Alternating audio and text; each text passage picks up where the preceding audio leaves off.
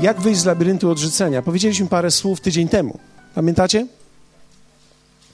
Powiedzieliśmy między innymi to, że nie ma człowieka, który nie ma odrzucenia w sobie. Każdy człowiek ma poczucie odrzucenia. Każdy był gdzieś odrzucony i rozpoczyna się to wszystko od momentu, kiedy byliśmy zrodzeni tutaj na tej ziemi z potencjałem odrzucenia. Dlatego, że słowo mówi, że byliśmy bez Boga. Wiecie, bez Boga jest bardzo proste. Bez Boga. Bez zaopatrzenia, bez ochrony, bez miłości. Nawet jeśli wychowaliśmy się w dobrej rodzinie, to większość z nas doświadczała tego odrzucenia. Powiedzieliśmy o tym, że poczucie odrzucenia ma wpływ na naszą relację z Bogiem, na naszą relację z samym sobą, na nasze relacje z ludźmi, na naszą pracę, szkołę, studia. Mówiliśmy też, w jaki sposób rozpocząć drogę ku wyjściu. I dzisiaj mogę powiedzieć z, całym, z całą pewnością i przekonaniem: nie ma możliwości, żeby wyjść z odrzucenia bez poznania Boga i bez przyjęcia Bożej miłości. Człowiek, który się nie nawraca i nie przyjmuje Bożej miłości, tak naprawdę nie może wyjść z procesu odrzucenia, z tego miejsca odczucia odrzucenia, dlatego że Boża miłość jest tym, co rozpoczyna ten rewers. I, I, to jest jakby wsteczny bieg, albo może byliśmy na wstecznym, a wrzucamy pierwszy, tak? I zaczynamy iść w zupełnie inną stronę. I wszystko zaczyna się od momentu nawrócenia, i wszystko zaczyna się od tego procesu, że my chcemy z tego wyjść. Czyli powiedzieliśmy sobie również, że z odrzucenia nie wychodzi się przez przypadek. Trzeba sobie to wziąć na celownik ja muszę stwierdzić i rozpoznać, że to jest we mnie i że chcę z tego wyjść. I że będzie to ważne, żebym z tego wyszedł. Wiecie, moje odrzucenie to nie jest tylko moje odrzucenie. Moje odrzucenie ma wpływ na moją relację z moją żoną. Więc moje najbliższe relacje będą zainfekowane przez moje odrzucenie. Czyli kiedy ja żyję w głębokim odrzuceniu, moja relacja z moją żoną prawdopodobnie będzie bardzo toksyczna. Na początku wszystko jest dobrze. Wiecie, kiedy mamy pół roku, rok, półtora, dwa, trzy lata małżeństwa, może nawet pięć, jest wszystko dobrze. Ale po pewnym czasie egoizm, toksyczność zaczyna wychodzić i sprawia coraz większy ciężar. I dlatego wierzę w to, że poczucie odrzucenia i bycie odrzuconym bez leczenia prowadzi do destrukcji, destrukcji małżeństwa. To samo dotyczy też wychowania dzieci. Jeśli ja jestem odrzucony, będę również toksyczny względem moich dzieci. Będę również takich prowadził. One również będą prze, przez to odrzucone, dlatego że ja narzucę na nie i nałożę swoje własne lęki. Hmm. Zadaliśmy pytanie, jak rozpocząć proces ten uzdrowienia. Powiedzieliśmy sobie, czy Bóg może mówić do mnie o mnie. Wiecie, to jest ten stary stary tekst, słuchanie kazań do innych. Słuchanie kazań do tych, którzy siedzą obok. Ale w rzeczywistości tak jest. To trzeba łaski, żeby usłyszeć rzeczy do siebie.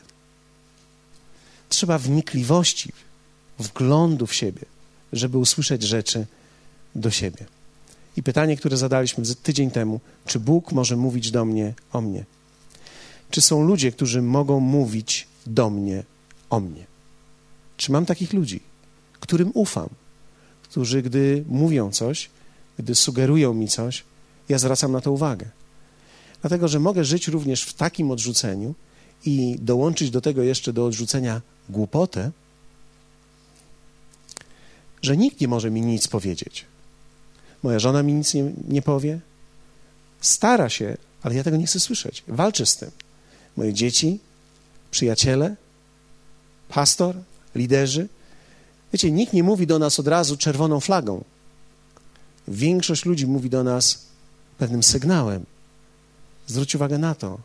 Albo możemy to rozpoznać po pewnego rodzaju konfliktach, które mamy. Wiecie, konflikty, które mamy z ludźmi, pokazują między innymi również stan, miejsce, w którym my jesteśmy. Dlatego też wierzę w to, że człowiek może dorastać albo wyrastać z niektórych konfliktów. I zadaliśmy sobie również pytanie, czy pozwalam kryzysom mówić do mnie. Okazuje się, że człowiek słyszy lepiej, gdy ma kryzys. Gdy rzeczy dzieją się źle, otwieramy uszy, zadajemy pytanie, co się dzieje.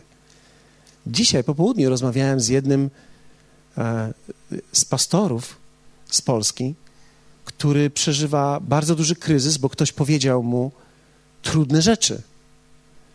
I ja go rozumiem. On przeżywa trudne chwile w tej chwili, ale pytanie jest, czy w tym kryzysie jestem w stanie usłyszeć, co Bóg mówi do mnie. I ciekawe jest to, on mówi, siedzę tak i myślę, o co chodzi. Wiecie, czasami to zajmuje Bogu wiele czasu, żeby doprowadzić nas do miejsca, gdzie my usiądziemy i zaczniemy myśleć o sobie, o co chodzi. Co się dzieje w moim życiu. Kryzysy zatem nie muszą być końcem rzeczy, ale mogą być początkiem mojego wyjścia. Myślę, że każdy kryzys można obrócić ku zwycięstwu. Absolutnie każdy. Każdy kryzys. Podział, rozwód, zniszczenie, nawet ciężką chorobę, nawet stracone lata. Każdy kryzys, każdą sytuację można obrócić ku dobremu. Dlatego, że w momencie, kiedy my tak naprawdę nauczymy się czegoś z kryzysu i zobaczymy miejsce, w którym jesteśmy poprzez kryzys, jesteśmy w stanie odkupić to, co jest przed nami. Czyli rok wykorzystać jak dwa, a dwa jak cztery. Czyli życie, które moglibyśmy wieść bez nauki o sobie, byłoby płaskie. Ale kiedy my nauczymy się czegoś z kryzysu o sobie, z roku wyciskamy dwa, a z dwóch cztery i z trzech sześć. I tak naprawdę odzyskujemy lata, które straciliśmy. Ktoś może powiedzieć, czy można odzyskać lata? Można. Można odzyskać, dlatego że można przeżywać je o wiele lepiej, niż mógłbyś je przeżywać bez tego. Jeśli coś nauczysz się z tego, jeśli ja nauczę się z tego. Ok? No więc dobrze. Każdy z Was ma kartkę przed sobą, przynajmniej, aha, nie wiem, czy każdy. Mieliśmy 50 parę kartek, ale to jest za dużo nas jest tutaj. Um, a nawet jeśli nie masz kartki tej oryginalnej, to nic nie straciłeś, możesz narysować na swojej kartce również. Ta kartka, którą dostałeś, służy tylko ku pewnej pomocy. Na to, co przeżywamy w życiu, mają wpływ wydarzenia z naszego życia. Dlatego dzisiaj chciałbym, żebyśmy sobie napisali coś, narysowali pewien diagram, który nazwałem linią życia.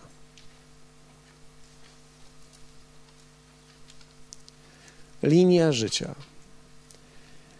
Tą linię życia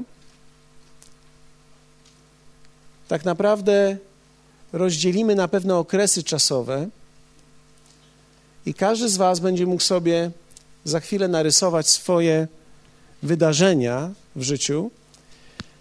Natomiast chciałem pokazać Wam, jakie rzeczy dokonywały się we mnie i jakie rzeczy miały wpływ na mnie, na moje życie i jakie rzeczy mogą mieć wpływ na Twoje życie. W kształtowaniu i w pogłębianiu naszego odrzucenia. I później powiemy na końcu, jak z tego wyjść.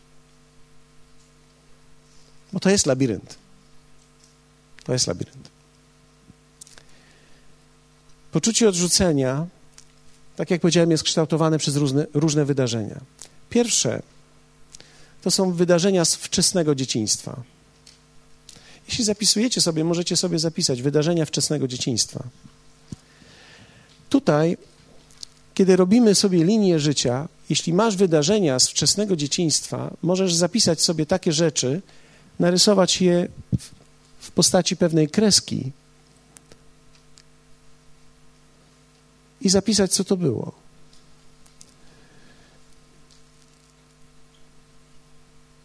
Rozwód rodziców.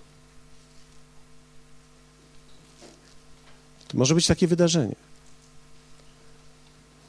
W mojej sytuacji tak było.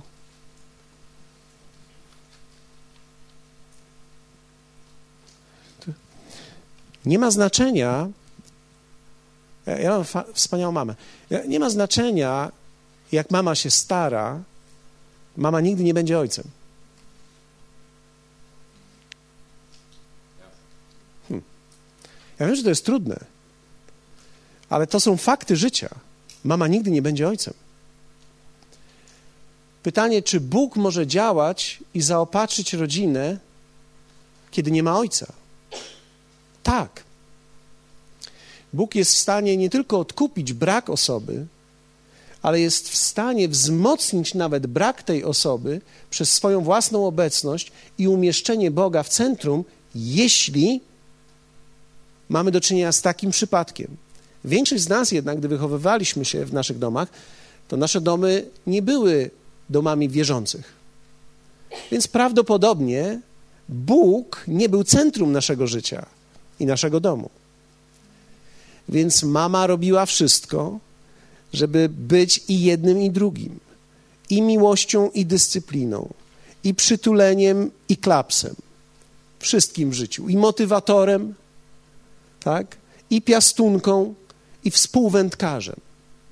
Albo współbramkarzem, albo współpiłkarzem. Ja akurat to mówię z męskiej strony, więc wybaczcie kobiety, bo to z drugiej strony wygląda inaczej. Ale rozwód rodziców jest dużym wstrząsem. Brak osoby odczuwalny jest nie w kontekście świadomości, ale bardziej podświadomości. Czegoś nam brakuje, kogoś nam brakuje. Zderzamy się z rówieśnikami i w kontekście rówieśników widzimy, jak oni to jest mama i tata i on, a my to ja i mama, albo ja i tata. No zdarzają się takie przypadki. I teraz, bez względu na to, jak to wygląda, małe dziecko nie ma w sobie narzędzi emocjonalnych, ani intelektualnych, a tym bardziej duchowych, żeby pokonać ten stres i tą traumę tego wydarzenia. W związku z tym to dziecko przeżywa to i to jest bardzo ważne wydarzenie, które wpływa na poczucie odrzucenia. Dlatego, że małe dziecko nie interpretuje tego, że tato nie chciał być z mamą, tylko tato nie chciał być ze mną. Albo tato nie chciał być z mamą, ale ja nie byłem na tyle cenny i wartościowy, żeby chciał być ze złą mamą ze względu na mnie.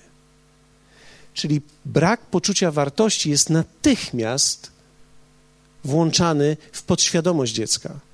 Ono nie jest w stanie tego wyartykułować, mając lat 5, 3, 7, 10, 12, ale przeżywa to. Śmierć któregoś z rodziców jest również takim czynnikiem. Wiecie, kiedy rodzice umierają, gdy mamy lat 65, to jest jakby część życia. My wszyscy to przeżywamy, ale to jest zupełnie inaczej. Kiedy mamy 17 lat, 15 lat, 8 lat, to są zupełnie inne czynniki. Młody człowiek nie ma w sobie takich narzędzi, żeby nie tylko to usprawiedliwić, ale żeby w sobie to zagoić, żeby w sobie to uleczyć. Pojawiają się wtedy pewnego rodzaju odczucia odrzucenia. Są różnego rodzaju chwile lub okresy strachu w dysfunkcyjnej rodzinie. Wielu z nas wychowywało się w różnego rodzaju dysfunkcyjnych rodzinach. Ja nie mówię, że ty, ale wiele osób. Skąd to wiem? Bo rzadko kiedy do kościoła przychodzą ludzie całkowicie zdrowi.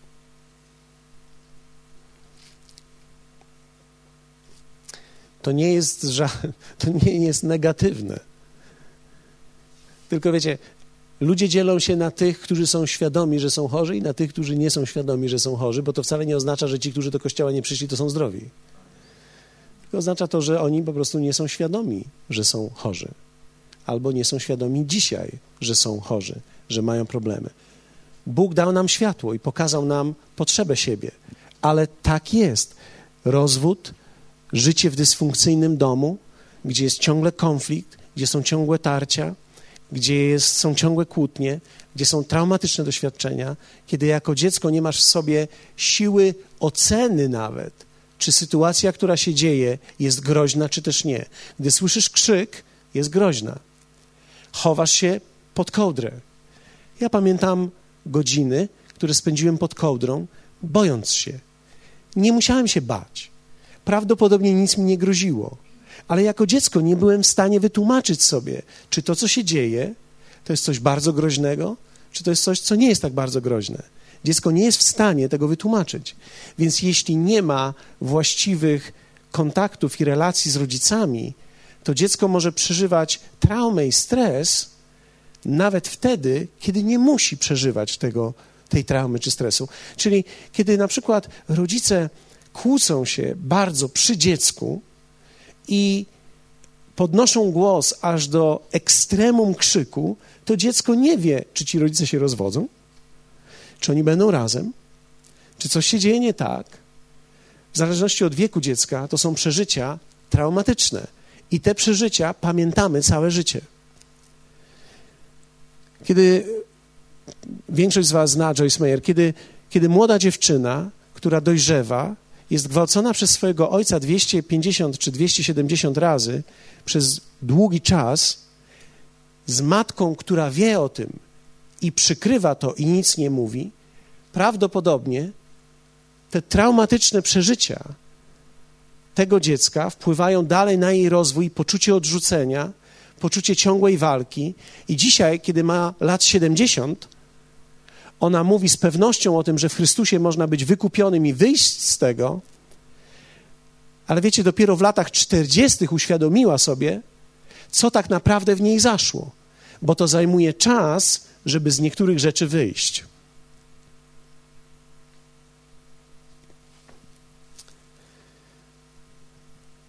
Odczucie bycia niechcianym, czasami słowa rodziców, nie, ch nie chcieliśmy Ciebie, więc na tej swojej linii życia zaznaczaj nie wszystkie emocje i odczucia, ale zaznacz te, które pamiętasz dzisiaj jako ciężkie przeżycia. Albo jeśli to był okres trudny, ciężki, zaznacz to w klamrze. Od tego do tego mniej więcej wieku. Możesz sobie zaznaczyć, miałem lat 7 i powiedzmy do lat 16 przeżywałem ciężkie chwile. To jest mój okres, w którym było mi bardzo trudno. Wydarzenia w szkole. Dlaczego dotykamy aż tak daleko i tak głęboko? Bo okazuje się, że my nie zmagamy się z tym, co się nam stało, gdy mieliśmy 25 lat. W większości. Ale z tym, co przeżywaliśmy, gdy mieliśmy lat 5, 7, 9, 11. I im dalej, tym mniejszy to miało wpływ.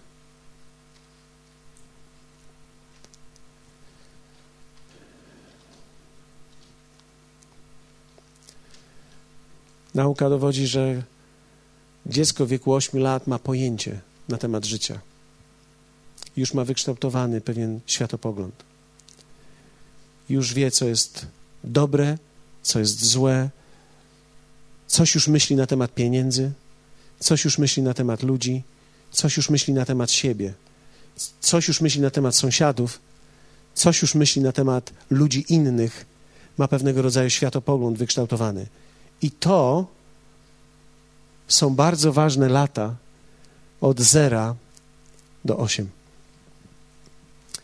Wydarzenia w szkole, koledzy, koleżanki. Czasami zdarza się, że mamy sytuację w szkole, gdzie mamy kolega, koledze zatruwa życie przez jakiś czas. I jedno słabe dziecko idzie do szkoły, ale jest niszczone w tej szkole przez to jedno dziecko albo dwójkę dzieci. Mechanizmy, które w sobie wytwarza, nie mając narzędzi obrony, są nieprawdopodobne, które ciągną się później przez wiele lat. Koleżanki, nauczyciel, może być dobry nauczyciel, może być pozytywny. Ja miałem pozytywnych nauczycieli również, ale miałem jednego nauczyciela. Dlaczego pamiętam? Bo miałem nauczycielkę, którą pamiętam do dzisiaj. Jak wiedziała, że Moja mama jest sama i w moich czasach, kiedy ja jeszcze dojrzewałem, rozwód nie był popularny. My dojrzewamy i jesteśmy dzisiaj w takich czasach, że bycie w rodzinie czy w małżeństwie, gdzie nie ma rozwodu, będzie niezwykłością. W Marty grupie studenckiej ile jest, mówiłaś, trzy, które mają całe domy. Na, na trzydzieści. Trzy, które wychowują się z mamą i z tatą, dwadzieścia siedem w rozbitych domach. Więc takie mniej więcej są proporcje. Za moich czasów było w drugą stronę. Nawet te proporcje były mniejsze. W mojej klasie, w trzeciej A, szkoły podstawowej, ja byłem jedyny. Więc ta kobieta, kiedy wyczytywała listę i były różnego rodzaju wywiadówki, mówi Godawa, a gdzie jest twój tato? Cisza w klasie. Ja wstaję. Proszę pani, ja, ja nie mam taty. Aha. Przecież to wszystko jest napisane w dzienniku. Ja, ja przecież byłem nauczycielem parę lat, więc miałem ten piękny epizod swojego życia, więc e, wiem, jak to jest, ale to, to wszystko jest napisane. I teraz, wiecie, ja do dzisiaj pamiętam i słyszę jeszcze w sobie ten skrzyp tego krzesła. Ja przepraszam, ja, ja nie mam taty. Aha. I wiecie, to jest tak, jakby się jeden nauczyciel, to była moja wychowczyni, nie mogłaby się nauczyć przez cały rok, więc za każdym razem, kiedy, e, kiedy była jakaś wywiadówka, go dawa, a twojego taty to ja jeszcze nie widziałam. Proszę pani, ale ja nie mam taty. I, I, wiecie, ja pamiętam te chwile, ponieważ jeden nauczyciel potrafi stworzyć w tobie taką blokadę, że ty. Ja nie wiedziałem, wiecie, dzisiaj to prawdopodobnie dzieci mówią tak, a no co to takiego? No i to problem jest. Ale wtedy nie mieliśmy mechanizmów. Pokolenie, w którym ja się wychowałem, nie było asertywne, nie było uczone pyskowania, jak dzisiaj jesteśmy nauczeni takiego twardego mówienia, które się nazywa asertywnością społeczną. w Marty klasie, w klasach, które dzisiaj powstają, dzisiaj trzecia A, prawdopodobnie za parę lat to będzie norma, więc nikt nie będzie pytał. To będzie zdziwienie, że ktoś ma całych rodziców, to będzie myślenie, a co z tobą nie tak? Co z tobą jest nie tak? Masz nienowoczesnych rodziców, czy co? Za chwilę dojdziemy do takiej sytuacji. Ale nauczyciel może wpłynąć również, więc ja sobie również zaznaczam to w swojej linii. Gdy miałem 10 lat, Miałem 10 lat, nauczyciel. Wpłynął na poczucie. Ja odczuwałem, że coś jest ze mną nie tak, że jestem jakiś dysfunkcyjny, że, że, że rzeczy się nie dzieją dobrze ze mną, że jestem na pewno gorszy. Jestem gorszy niż wszyscy. No przecież to nie może tak być. Więc to pchnęło mnie w osiąganie. Muszę pobić tych, którym wszystko dobrze idzie, o wiele lepiej. Więc Byłem osiągaczem do 45 roku życia. Dalej już nie pamiętam. Ale będę o tym mówił, jak się z tego wychodzi.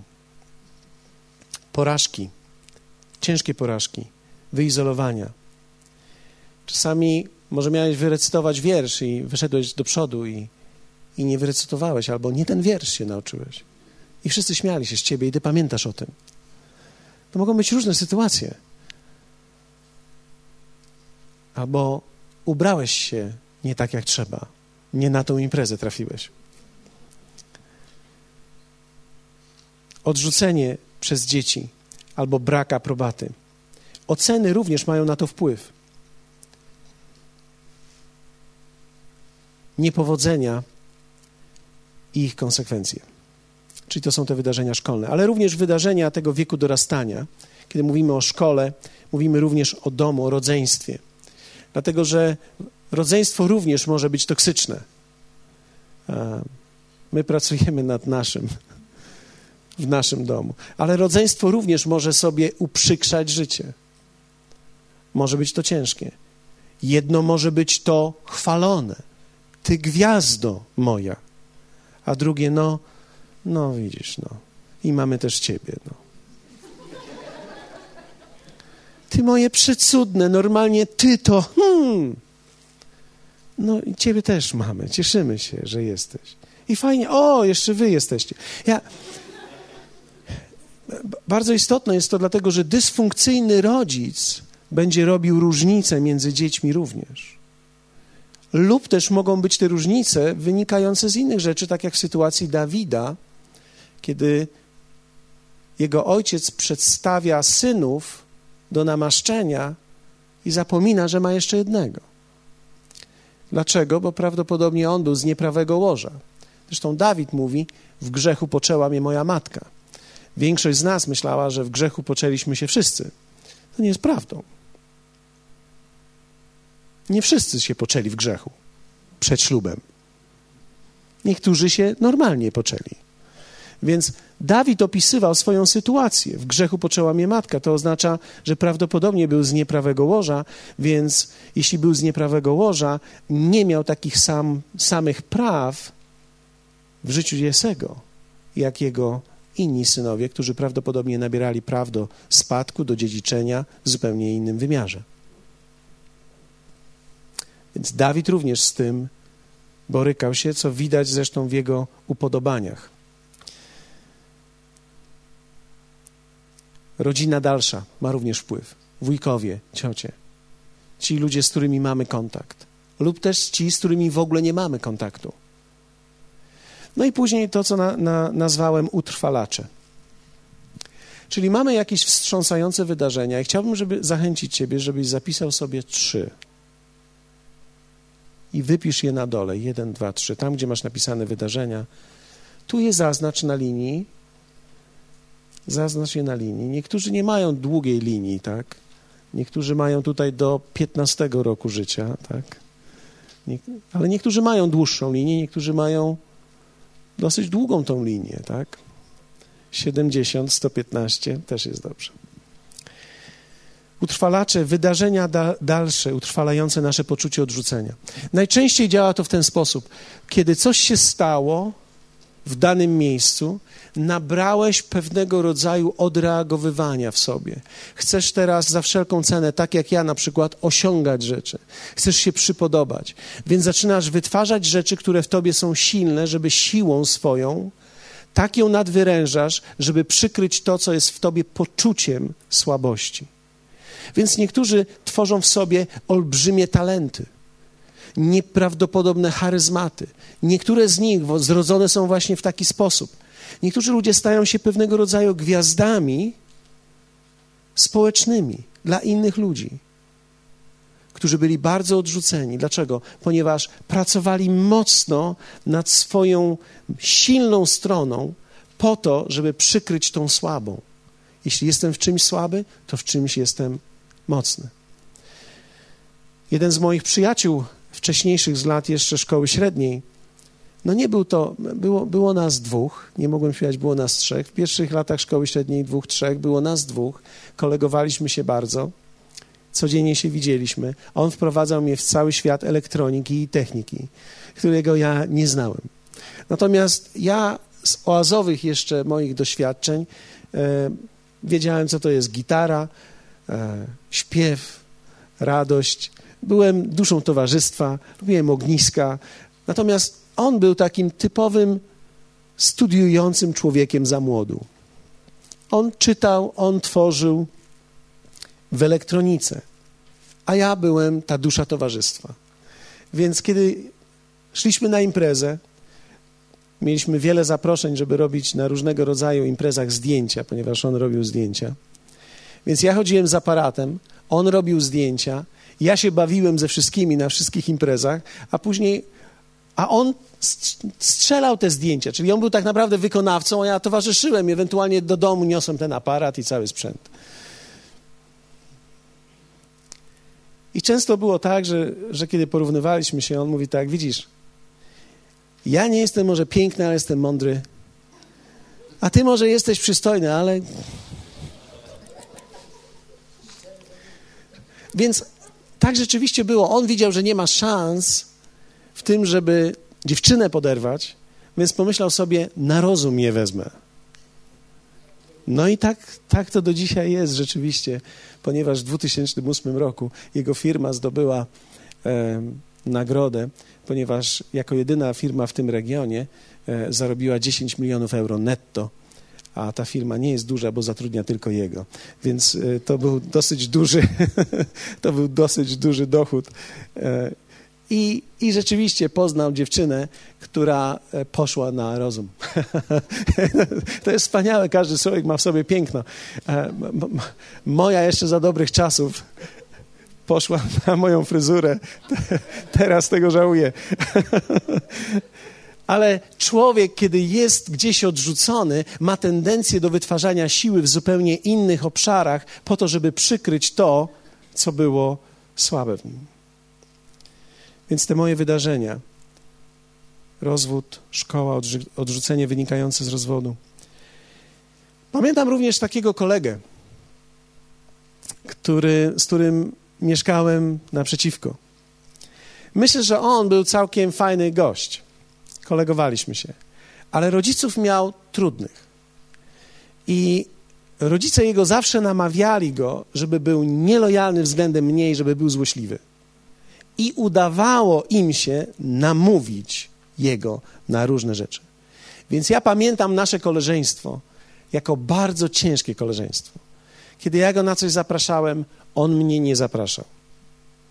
Kiedy robiliśmy coś wspólnie i ja go zabierałem na coś, gdy on później coś robił, on mnie nie zabierał. Często było tak, że rodzice próbowali mi coś powiedzieć i zawsze mi mówili: e, Ty nie nadajesz się do naszego syna, bo nasz syn jest z wyższych sfer, a ty jesteś z innych sfer. Więc wiecie, ja pamiętam te, te sytuacje, ponieważ tak to było w tamtych czasach. Jak widzicie, ja w XVI wieku się urodziłem, bo to brzmi jak z XVI wieku. Ale nawet przyjaźń z kimś, koleżeństwo może być toksyczne, może być trudne, można przeżywać je w bardzo ciężki sposób. Wie, wiele lat później zastanawiałem się, jak ja mogłem wytrzymać z takim kolegą chociażby miesiąc. Ale wiecie, kiedy człowiek jest dysfunkcyjny, trzymasz ktokolwiek jest. Czasami y, trzymamy się pewnych relacji tylko dlatego, że boimy się, że gdy ta osoba pójdzie, będziemy sami. Prawdopodobnie tak nie jest, ale boimy się stracić. Czasami w toksycznych związkach widzimy to, że chcemy pozostać, bo boimy się, że jak stracimy, to już koniec. Ale są również pozytywne cechy poczucia odrzucenia. To jest na przykład wrażliwość na cierpienie. Kiedy sam byłeś odrzucony, dostrzegasz te mechanizmy. I kiedy ktoś jest odrzucony, czujesz to. Łatwiej ci utożsamić się z cierpiącą osobą, albo może tak być. Masz chęć pomóc innym. Chcesz zmieniać życie ludzi. Wiecie, ja myślę, że e, powiem tak, przez krótki czas mojego życia, do momentu nawrócenia, napatrzyłem się na życie do takiego stanu, zobaczyłem je w takich wymiarach, że zdecydowałem, że się nie opłaca bez Chrystusa żyć. I że moje życie chciałbym poświęcić, aby ludziom pomóc dobrze żyć. Dlatego misja mojego życia jest pomóc ludziom żyć. Ja chcę ludzi doprowadzić do dojrzałości. To jest wszystko, czym się zajmuję. Nic z czego więcej nie mam. To jest moja pasja, kiedy widzę, że ktoś przechodzi z jednego stanu życia do lepszego stanu życia. Ja jestem już szczęśliwy, mogę iść do domu. To jest wspaniałe. Myślę, że zawdzięczam to temu, że w tych trudnych momentach to zamieniło się na tą siłę i stało się częścią odpowiedzi w moim powołaniu. Więc mogą istnieć pozytywne owoce poczucia odrzucenia. W tym istnieje pewien paradoks. Człowiek odrzucony wydaje złe i dobre owoce w tym samym czasie. Człowiek w poczuciu odrzucenia wydaje w tym samym czasie złe owoce i może wydawać dobre owoce. Dlatego tak często mamy zamieszanie w sobie, bo nie wiemy, co się z nami dzieje. Czasami reagujemy dobrze i mamy współczucie, a czasami kogoś byśmy zagryźli. Tu się litujemy nad kimś, kto nam płacze i mamy wielkie współczucie do niego, a tutaj żona coś do nas mówi podniesionym tonie i byśmy do gardła jej skoczyli. I nie wiemy, i nie wiemy, jak to jest. Pochylamy się nad tym człowiekiem i potrafimy złożyć ofiarę dla niego, spędzić z nim czas. Tymczasem ktoś, kto nas blisko irytuje, wyssać go. I teraz zastanawiamy się, co w nas jest. Ja myślę, że to są pokłady zarówno jednego, jak i drugiego. Owoc pewnego życia może tworzyć w nas zarówno dobre owoce, te pozytywne i te negatywne. Jak przebiega zatem proces uleczenia? W jaki sposób wychodzimy z tego? Jak wychodzimy z tych lat, z tej linii życia, z tych doświadczeń, które mieliśmy? Nauczyciel, i tutaj sobie zapisuje mój kolega. Więc mam trzy doświadczenia i mam trzy osoby. Zachęcam Ciebie, żebyś Ty zapisał sobie trzy doświadczenia, które pamiętasz, które były dla Ciebie najtrudniejsze. I trzy osoby, które były z tym związane, chyba że była to jedna i ta sama osoba z tymi trzema doświadczeniami. No, może być to jedna i ta sama osoba, to jest ok. Proces uleczenia, tak jak powiedziałem wcześniej, człowiek nie wychodzi z odrzucenia, dopóki nie weźmie sobie go na celownik. Czyli to nie jest tak, że a, będę miał 60 lat i na pewno już zapomnę o tym. Hmm. Może być tak, że mając 60 lat dopiero ci się przypomni, że to masz. Może być tak, że mając 60 lat dopiero zobaczysz, że to masz. Więc to nie idzie z wiekiem. Do tego trzeba się dobrać, to trzeba skonfrontować. Więc pierwsze rozpoznanie. Muszę zobaczyć to w sobie. Jak rozpoznaję moje odrzucenie? Po chorych reakcjach. Człowiek musi nauczyć się obserwować siebie. Gdy ktoś coś mówi, co ci się nie podoba, jak reagujesz? Sprawiedliwością. Przecież. No jak? Hańba! jak reagujesz? No to był taki mały skręt w polityczną stronę. Może z wiekiem to przychodzi, nie wiem. Ale wiecie, rzeczywiście tak jest, że kiedy, kiedy, kiedy ktoś robi coś złego, to rozpoznać, jak dobrze zareagować na to, to jest sztuka. Nasza pierwsza reakcja wewnątrz nas, te myśli, my musimy umieć je rozpoznać i zobaczyć, kiedy one najczęściej się uruchamiają. Dlatego, że moje poczucie odrzucenia nie tylko będzie przechodziło na mnie, ale będzie przechodziło również na moje dzieci. Więc gdy ktoś mówi o moich dzieciach, jak ja reaguję? Wiecie, że można reagować odrzuceniem tak jak na siebie i jeszcze gorzej? Można pozwolić sobie napluć w twarz, a gdy ktoś dotknie dziecko, to ty wyciągasz kosę. My mamy różnego rodzaju poziomy reakcji w stosunku do sytuacji. Musimy umieć je rozpoznać, dlatego że jeśli nie będziemy w stanie ich rozpoznać, będziemy chodzić w ciemności i ranić ludzi, ranić siebie, ranić i ograniczyć swój potencjał. Wierzcie mi, ludzie, którzy żyją w poczuciu odrzucenia, są nieszczęśliwi. Ciągle są smutni. Mają ciągle coś się dzieje źle dla nich. Nigdy nie jest dobrze. Jest to trudne. Mają olbrzymią potrzebę kontrolowania sytuacji. Wszystko musi być idealnie. Wszystko musi być tak, jak oni chcą. Gdy to się nie dzieje, następuje w nich reakcja. I wiecie, człowiek nie musi się posypać na zewnątrz. Człowiek może stać i sypać się w środku. Czyli ja ze względu na sytuację nie pokażę, no i lepiej, że nie pokażę, bo jakbym pokazał, co czuję w środku, gdyby to wyszło ze mnie, co jest we mnie, wolałbym, żeby tego nikt nie widział. Ale to jest umiejętność rozpoznania. Rozpoznajemy przez analizowanie siebie, widzenie siebie. I teraz żeby szczerze siebie analizować i właściwie, muszę mieć podstawy do samoanalizy. I teraz tu nie, ja tutaj nie jestem psychologiem ani psychiatrą, także nie jesteście teraz w jakimś poradnictwie. Pozwólcie, że powiem tak. Najpierw musisz wiedzieć, że jesteś kochany i przyjęty. I niepotępiony. I dopiero na to nakładasz, że coś jest jednak w dalszym ciągu z tobą nie tak. Większość ludzi nie rozumie tego ale miałem bardzo ważne pytanie w tym tygodniu. Dlaczego tak jest w moim życiu, jak jest, skoro jestem nowym człowiekiem? Widzisz, Nowy człowiek to nie jest nowa dusza. Nowy człowiek to jest nowy duch i początek w nowej duszy. Ale my żyjemy z całej duszy człowieka. I w tej całej duszy mamy to odrzucenie. Dlatego nosimy w sobie przeszłość. I możesz być nawrócony, możesz chcieć dobrze, a nie móc jeszcze dobrze. Dlatego, że człowiek może tylko wtedy, gdy całą duszę podporządkuje Słowu, a to jest proces życiowy. Tego się nie robi jednego dnia, ani przez miesiąc bycia w kościele, ani nawet przez 10 lat bycia w kościele. To jest dłuższy proces. Niektórzy mówią: Nie przesadzaj. Ja nie przesadzam, ja tylko urealniam. Dla niektórych z nas niektóre rzeczy będą podróżą całego naszego życia. Całego naszego życia. Za chwilę, za chwilę powiem Wam o tym, bo to jest ważne, żebyśmy to rozumieli w dystansie czasowym.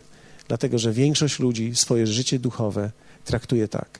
Przyjąłem Jezusa, teraz to już wszystko będzie fajnie. Tyk, tyk, tyk, tyk.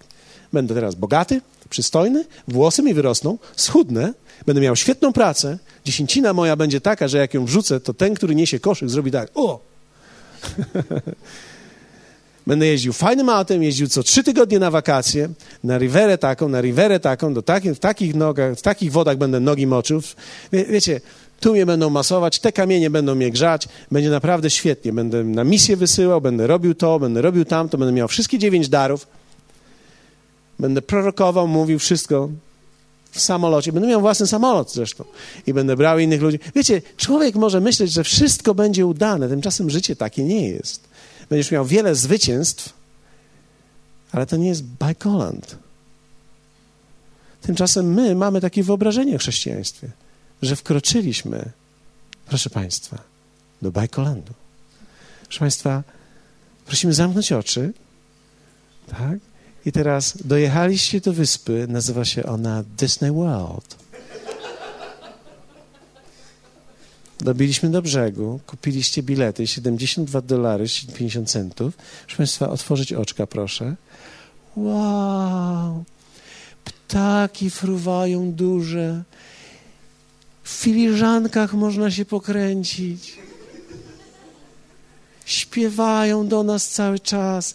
I wszyscy ludzie, którzy nas spotykają, mają stroje przekosmiczne i się do nas uśmiechają. I niektórzy myślą, że tak wygląda Kościół Jezusa Chrystusa. Że tak wygląda życie chrześcijańskie. Że weszli w chmurę i w obłok świętości i że weszli teraz w nieprawdopodobne życie. Och, jakie to będzie życie. Jak to szybko będzie szło. I to będzie szło, i to będzie szło. I normalnie to będzie dieta cud. 7 kilo w dwa dni. A będziesz jadł, co chcesz. I wątroba nie strzeli. Więc wiecie, my mamy takie wyobrażenie i boimy się czasami tej realności, że tak nie jest. Nie ma się co bać realności, ponieważ nie będzie wszystko wyglądało tak, jakbyś chciał, ale też będziesz miał wiele wspaniałych zwycięstw i to życie chrześcijańskie jest fantastyczne. To nie jest Bajkoland, to nie jest Disney World, ale jest genialne, prawdziwe, żywe. Jest kolorowe i szare. I piękny jest kolor, i piękna jest szarość. Wspaniałe to życie jest, ale jest prawdziwe. Ja muszę umieć rozpoznawać te rzeczy w sobie.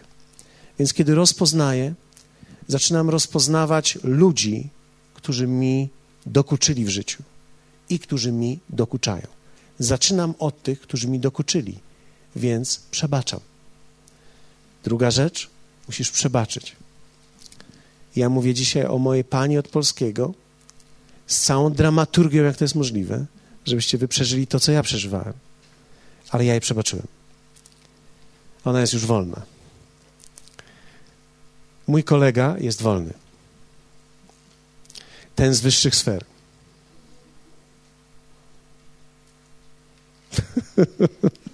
o Jezus. Nasuwają mi się różnego rodzaju obrazki, ale muszę powiedzieć wam, to jest niesamowite. E, za każdym razem później w latach, kiedy mnie spotykał, pytał mnie, a ty to jaką szkołę teraz ukończyłeś? No ja mu próbowałem odpowiedzieć, że co? Wiecie, niektórzy ludzie są wykształceni powyżej poziomu swojej inteligencji. Muszę uwolnić siebie i ludzi. Uwalniam ludzi, ale uwalniam też siebie przede wszystkim. Boże uzdrowienie płynie wtedy do mnie. I myślę, że nawet w tej chwili, kiedy w swoim sercu powiesz przebaczam, jeśli nie zrobiłeś tego nigdy wcześniej, coś odchodzi, coś odsuwa. Odchodzi ból. Przebaczenie to jest jak wyciągnięcie strzały. Nie można zagoić rany, gdy jest strzała w tobie, ani też nie może zacząć goić się ręka, gdy masz drzazgę. Trzeba drzazgę wyciągnąć. Nie ma znaczenia, jak będziesz drzazgę masował w sobie. Ona się nie zagoi. Czasami byśmy myśleli, gdy... Kto z was miał kiedyś drzazgę? Kilka osób miało? Okej. Okay. Miałeś drzazgę, zwróć uwagę, że masz takie myślenie, ale byłoby fajnie, jakby się to po prostu tak zarosło. Ale to się nie chce zarosnąć. To nie chce po prostu tak naść na siebie. To będzie po prostu cały czas infekowało i źle, źle, źle, źle. Musisz wyciągnąć to. I wtedy zaczyna się proces tego uzdrowienia, więc przebaczenie. Trzecie, muszę to przykryć. Muszę to właściwie izolować. I teraz zobaczcie, nie mogę narażać tego miejsca często na urazy, ale nie chodzi o to, żebym izolował się, tylko żebym izolował to. I teraz jest tylko jeden sposób na izolowanie tego, a nie się. To jest społeczność z Bogiem i modlitwa. Kiedy nasączasz się byciem z Nim, niewiele rzeczy będzie cię raniło. Poczucie miłości i tożsamości, które płynie z Boga, zaspokaja tak bardzo, że kiedy nawet człowiek komentuje coś nie tak, jesteś w stanie to przejść. Pamiętam wiele lat temu, kiedy tak jak opowiadałem wam prawdopodobnie w niedzielę, gdy pewne małżeństwo odeszło z kościoła, ja nie spałem całą noc. I nie dlatego, że w nich była cała moja nadzieja, ale dlatego, że ja czułem, że to już jest koniec ze mną. Bałem się. I to było zranienie. Byłem wcześniej zraniony, znowu byłem zraniony. Dlaczego? Ponieważ ja nie przyłożyłem wystarczającej ilości modlitwy i nie nasączyłem się Bożą miłością. Dzisiaj po latach modlę się o to, żeby nie było we mnie gruboskórności. Bo mam takie odczucie, że gdy ludzie przychodzą i mówią, chcemy tu być, to nie rodzi we mnie euforii. Wow, niebo się otwarło, ktoś chce być w naszym kościele. Ja mówię, okay, zobaczymy, może wyjdzie. A gdy ktoś odchodzi i mówi, nie, to nie to, ja mówię, okej, okay, wszystkiego dobrego. Czasami mam wrażenie, że nawet poszedłem w stronę niedelikatności i niewrażliwości, bo niektórzy ludzie jednak chcieliby, żebym ich zatrzymał. I powiedział, zostań jednak. No dobrze. ale, ale ja już dzisiaj pracuję nad tymi reakcjami dalej w sobie, poszerzam je. Ale chciałbym, żebyście widzieli to, że tak naprawdę musimy umieć zaizolować to, obłożyć tą ranę i my ją obkładamy Bożą miłością. Boża miłość jest jedynym prawdziwym izolatorem. Ona chroni nas przed taką chęcią ciągłego przypodobania się ludziom i poczucia odrzucenia, kiedy ludzie o nas źle mówią. Dzisiaj miałem okazję rozmawiać jeszcze z innym pastorem, który powiedział mi, że przeżywa coś bardzo ciężko. Ja mówię, co przeżywasz teraz? A, bo jedna osoba powiedziała o naszym kościele, zresztą ta, która nie jest w tym kościele, coś bardzo negatywnego. I on mówi, to siedzi we mnie, jak strzała. I ja myślę sobie, mówię sobie, myślę sobie i zaczynam z nim rozmawiać. Mówię, wiesz co, nie będzie lżej, będzie gorzej. On mówi, jak to gorzej? Będą jeszcze gorzej mówić? Ja mówię, jeśli się będziesz rozwijał, będą mówić gorzej. Niemożliwe, to jak ja to przeżyję? No widzisz, właśnie o to chodzi, że przeżyjesz to, kiedy będziesz miał miłość Bożą. Dlatego, że miłość Boża wyizoluje ciebie nie od ludzi, ale od tych słów.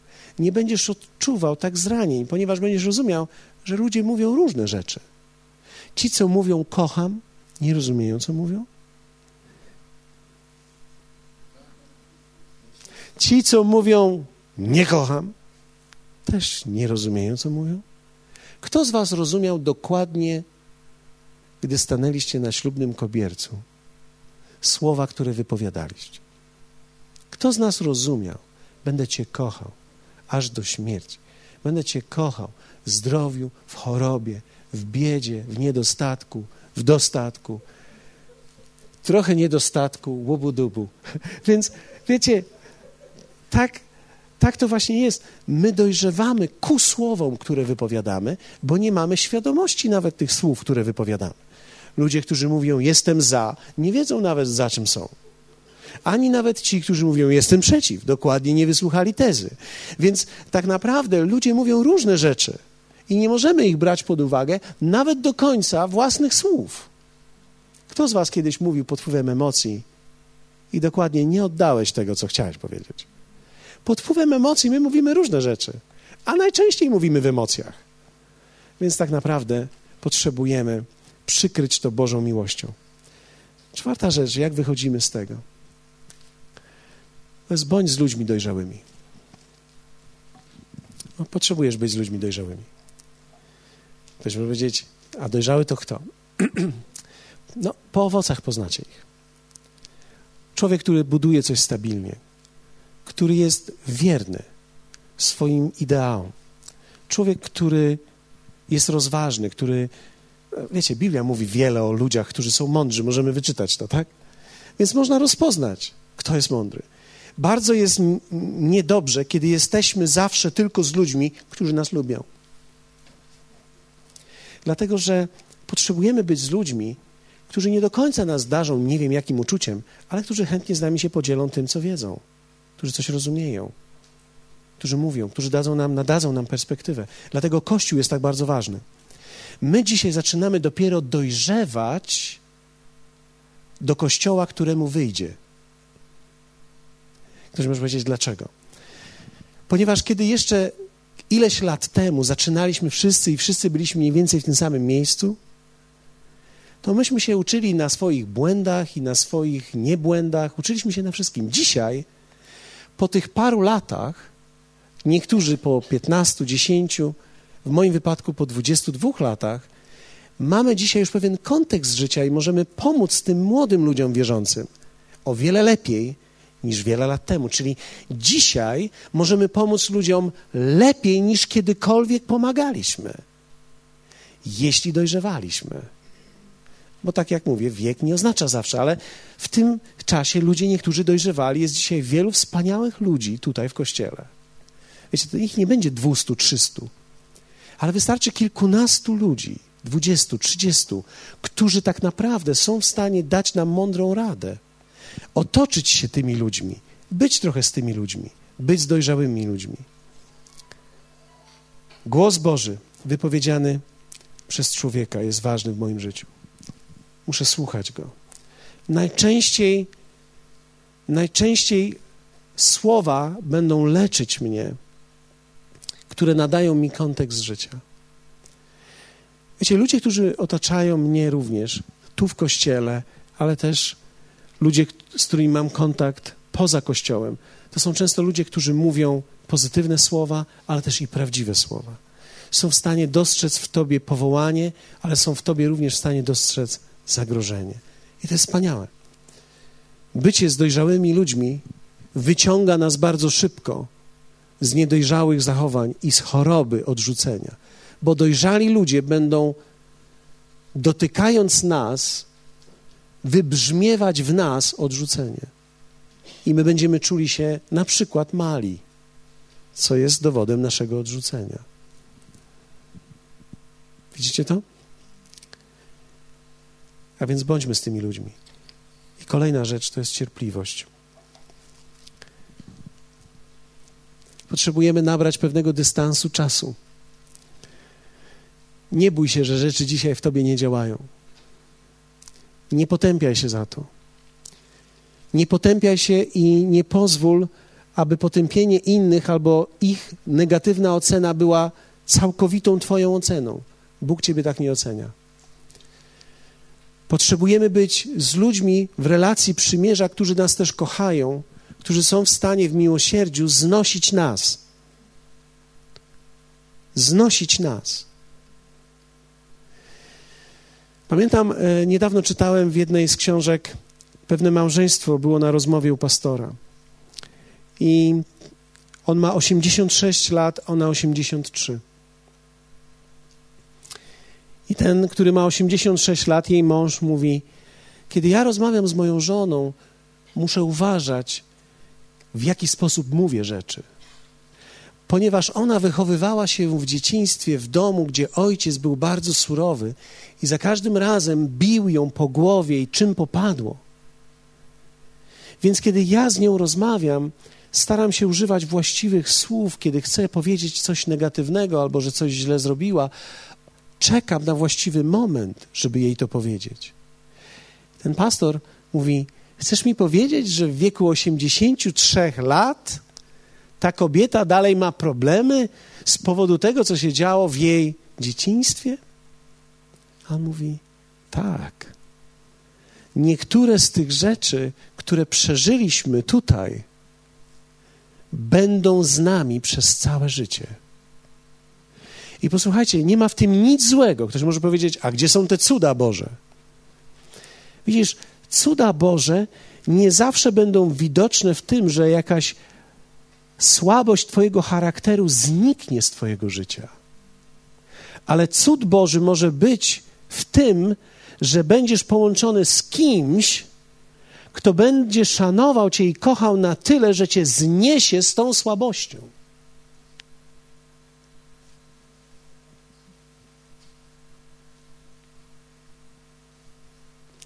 Wiecie, często, kiedy zaczynamy życie chrześcijańskie, próbujemy dążyć do pewnej perfekcji.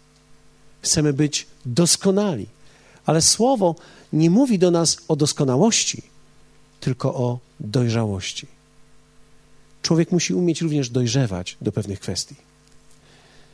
Jeden z młodych mężczyzn, mając 82 lata, miał przejechać przez pewne miasto. Młody człowiek, 82 lata. I mówi, zaraz przed tą miejscowością była restauracja, więc zatrzymałem się. I zatrzymałem się, żeby się modlić. Ponieważ wiedziałem, że przejeżdżając przez to miasto, przejeżdżam przez centrum, gdzie są różnego rodzaju domy publiczne i różnego rodzaju plakaty nagich kobiet. I mówi, musiałem zatrzymać się na kawie i spędziłem czas na modlitwie, żeby Jezus dał mi siłę, żebym nie miał pokuszenia, kiedy jadę przez to miasto i żebym patrzył na właściwe rzeczy. Ktoś może zadać pytanie, zaraz chwileczkę, o czym ty mówisz? 82 lata, to nie wiem, czy istnieje taka, takiej konsystencji niebieska tabletka, która pomaga. 82 lata to jest niemożliwe, żeby człowiek miał jakiekolwiek pokuszenia. Ten człowiek nie widzi nic. Wiecie, ja myślę, że to jest jedna z przyczyn, dla których wzrok u mężczyzn wsiada podobno w tym wieku. Nie, to jest zbawienne dla nas, żebyśmy w końcu przestali widzieć. ale, ale rzeczywiście tak jest, że wiecie, pewne rzeczy nigdy nie odejdą. I nie chodzi o to, że teraz będziesz grzesznikiem mając 82 lata. Chodzi o to, że będziesz miał możliwość grzechu w dalszym ciągu i że trzeba będzie umieć kontrolować siebie. I to nie jest wcale nic złego. Bóg daje ci łaskę i miłosierdzie, żeby z tego wyjść, więc potrzebujemy cierpliwości w tym wszystkim. Dlatego też potrzebujemy kościoła, ludzi dojrzałych, którzy kochają.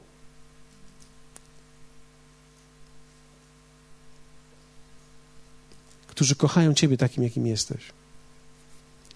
Ale to wcale nie oznacza, że ty powiesz, no to teraz wypróbuję was. Oj, dam wam wycisk, zobaczymy, czy mnie będziecie kochać. Wiecie, jeden z głównych zarzutów do wszystkich kościołów, gdy ludzie odchodzą, to jest nie ma miłości. Ale wiecie, miłość jest wyborem dojrzałych ludzi. Więc kiedy mówimy nie ma miłości, to prawdopodobnie nie było wystarczająco dojrzałości i w tym, który mówi, jak i w tym, którzy są wokół niego. Więc potrzebujemy nabrać pewnej cierpliwości i być we wspólnocie i leczyć swoje rany. Dlatego, że Bóg dał nam Kościół i dał nam relacje przymierza, przyjaciół, ludzi wierzących, dał nam siebie, żebyśmy mogli wyjść z tej toksyczności swojego odrzucenia, żebyśmy mogli być wolni. Wiecie, Bóg chce, żebyśmy byli wolni. Bóg chce, żebyś ty był wolny. A On chce, żebyś zdobywał rzeczy nie dlatego, że chcesz komuś coś udowodnić. On chce, żebyś zdobywał rzeczy, bo one są wynikiem Twojego powołania, a nie dlatego, że w końcu niech zobaczą, że nie jestem gorszy. Wiecie, ja poszedłem na studia ze złych powodów. Chciałem udowodnić mojej nauczycielce, że w końcu się nauczę matematyki, bo ona powiedziała, Godawa, ty nigdy się nie nauczysz matematyki. Ja mówię, Godawa? Godawa jedyną rzecz, którą lubi, to jest rzucać danemu wyzwania. No bardzo proszę. Nie nauczysz się matematyki? Nauczę się matematyki. Poszedłem na studia, nauczyłem się matematyki. Do dzisiaj pamiętam i mogę pomagać mojej córce. Najpierw jeden, później drugi. Nauczyłem się. Nauczyłem się ze złych powodów. Ktoś może powiedzieć, no lepiej się nauczyć ze złych, niż w ogóle się nie nauczyć. Nie wiem.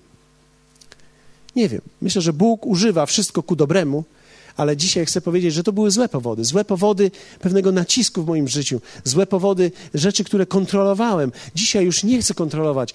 Wiecie, kiedyś byłem o wiele bardziej kontrolującą osobą. To musiało być tak, to musi być tak, idealnie tak. Dzisiaj mam nadzieję, że nie dochodzę do miejsca, w którym jest mi wszystko jedno, ale wiecie,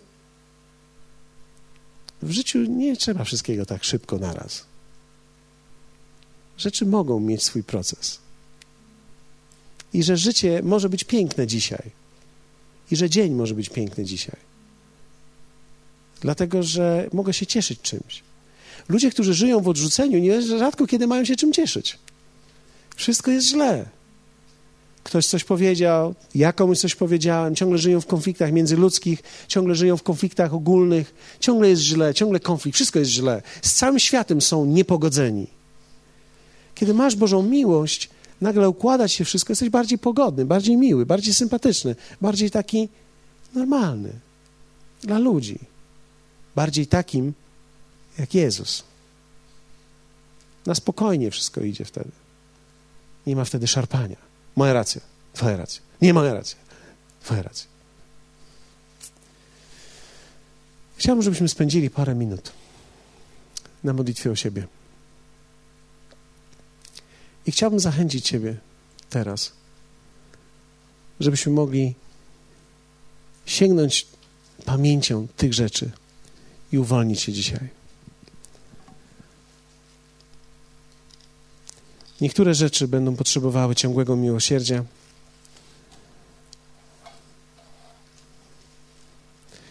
Z niektórymi rzeczami, jeśli chodzi o moją żonę, przestałem już walczyć.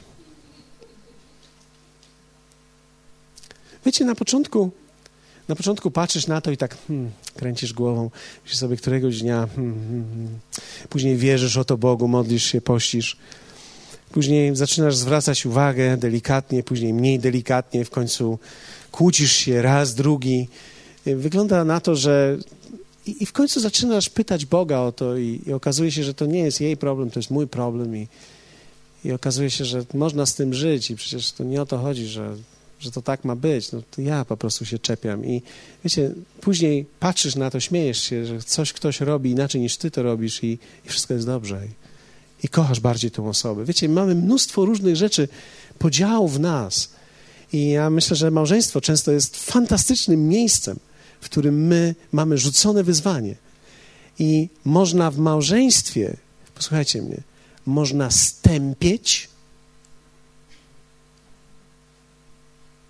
Czyli, jest mi wszystko jedno. Stara, blada i licha. A można dojrzeć, gdzie kocham coraz bardziej, gdzie jestem zauroczony nią coraz bardziej, że coraz bardziej widzę w niej osobę, że coraz bardziej ją kocham, coraz bardziej szanuję, coraz bardziej jest moim słonkiem, coraz bardziej, coraz bardziej, coraz bardziej, aż do miejsca. Halleluja. aż do miejsca, w którym widzimy czasami starsze małżeństwa, my nie jesteśmy starszym małżeństwem jeszcze, więc, ale e, że, że się trzymają za ręce i czują, że to jest cudowne, że to tak wspaniale jest być razem i po prostu trzymać się za ręce. I niektórzy młodzi przechodzą obok tego i mówią, ci to tylko mogą się potrzymać za ręce. Widzisz, widzisz,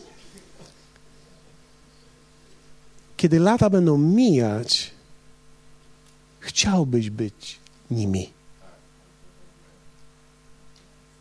Na początku ci się wydaje, że to jest kiepskie, a później, oj, żebym kogoś miał, żeby potrzymać za rękę. Hallelujah. Więc miłość tak naprawdę jest odpowiedzią na to. Nie wiem, czy potrafiliście to zobaczyć, ale tak naprawdę miłość jest odpowiedzią na to.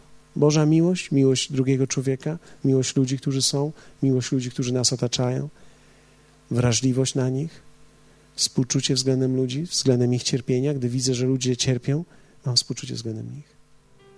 I to jest wspaniałe. Kto z Was chciałby dzisiaj się cofnąć, uwolnić parę rzeczy?